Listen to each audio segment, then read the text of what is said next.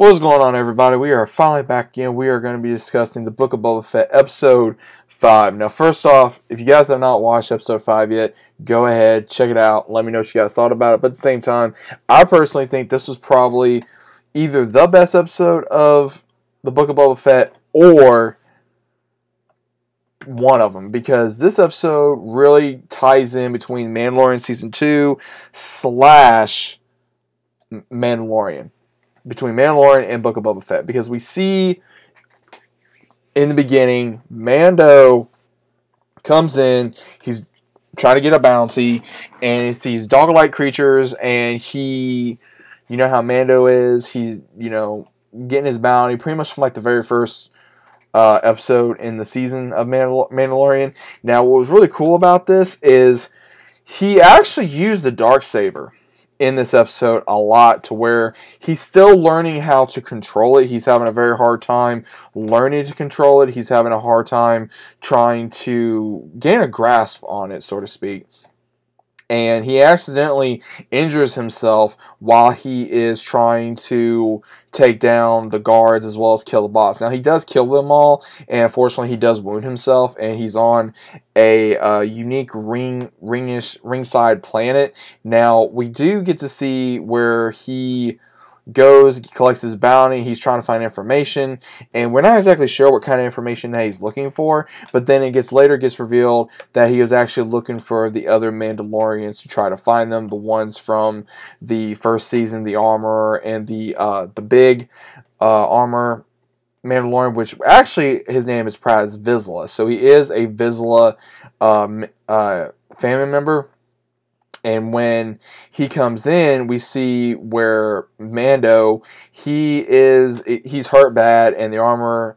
she's sitting down, and she says, okay. She says, get him fixed, and when that happens, we see where he actually tells them this is what happened, uh, because, you know, to the, uh, to the dark saber and she starts going into detail about how old it is, how Mandalorians attained it, how they lost it, and what we see is he even tells her how he defeated Moff Gideon, as well as they're wanting to rebuild their order due to what happened. There's only three of them left, so it's only the armor, the big uh, Mandalorian, Paz Vizsla, as well as one more. To my knowledge, if I understood it correctly, so there are a few left. But actually, what was really interesting in this is when they start talking, he starts talking about how uh, Moff Gideon got arrested. He's going to be going on trial for against the Republic for his crimes.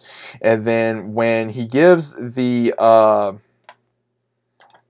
the, the the spear to the armor because she says that you should be more concentrating on the dark saber. He even explains that he met Jedi and how he returned Grogu to his own kind. And she says, "So you completed your mission. You should be able to come back." And he wants her to, which I don't. I mean, I think it was a good idea, but at the same time, I didn't agree with it. How he wanted her to get rid of, well, not really get rid of, more like contain the Beskar uh, that was used for it because she says it's not used for weapons, it's used for armor. So again, we are going into more of their own ideas for this particular, I would say, tribe of the Mandalorians because they have their own views, just like how Bo-Katan had her, her own views on the other Mandalorians, how they were very uh, cultural, how they thought you can't, you know, you can't take off your mask, you gotta do this, you gotta do that. So it was really crazy because we even get to see a look of what happened to Mandalore, the siege of Mandalore which they didn't really show much. They basically went into how there was dropping bombs on Mandalore, and then you show the droids.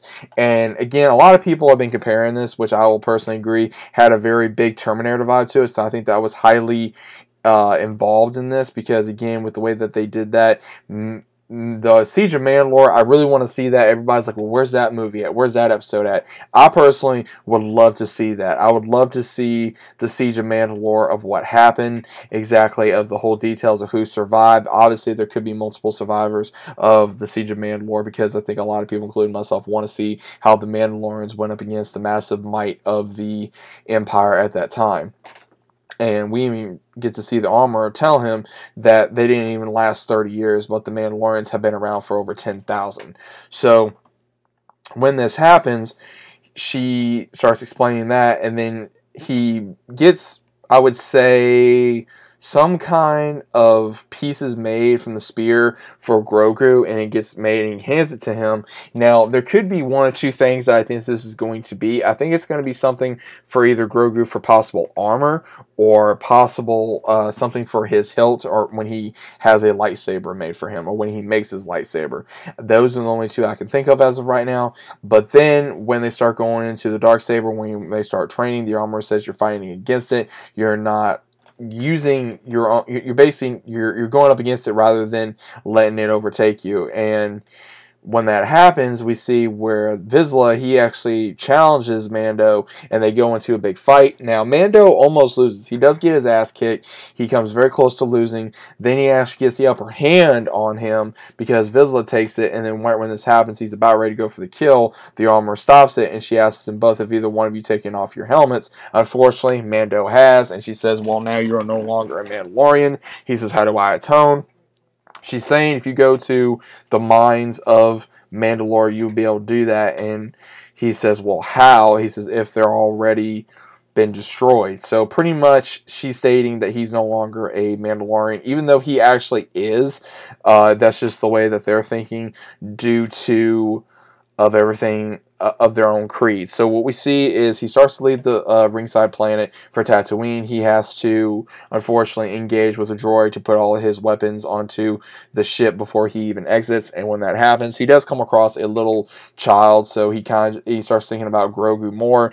And then when he does get to the planet, he goes and he finds the uh, Mos Eisley garage uh, girl that was in Mandalorian season one on Tatooine where she's trying to shoot Womp Rats. So this is the first time we've seen Womp Rats on Star Wars since 97 or 77 since the first time that they actually showed this, which I'm very happy that they finally did because you know, after so long, it's been finally time that they show something that they've been talking about for years, and especially when they've been talking about this for so long.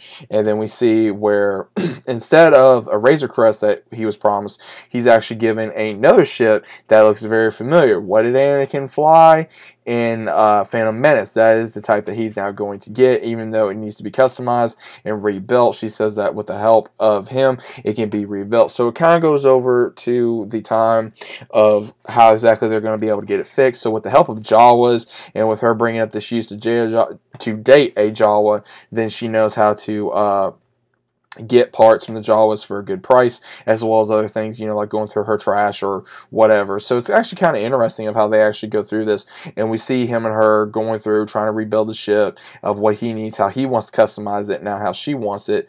But we do see where it later gets revealed uh, more about the Pikes, how the Pikes are taking more territory since they've landed onto Tatooine, and how the cops didn't want to do anything about it, and how no one's really wanting to take control. So it does get nedged on to what's going on and then finally, when everything's said and done, Mando's about ready to take a test drive on the brand new ship. And when it happens, he actually goes the same way that we saw the race in Phantom Menace. So that was a beautiful scene. There was a lot of throwback to the very first film in this scene, uh, to Phantom Menace. There was major amounts of throwback to it. So if you guys really enjoyed Phantom Menace, you'll enjoy a lot of these scenes that was in this episode. I, there was a lot of throwback to episode one. So I personally enjoyed that. I mean, I, I, went to see it in theaters, so I remember watching that scene with Anakin when he was in the pod race. I remember seeing that, and I was like, oh man, this is so cool. And I, I just thought it was really amazing to see that.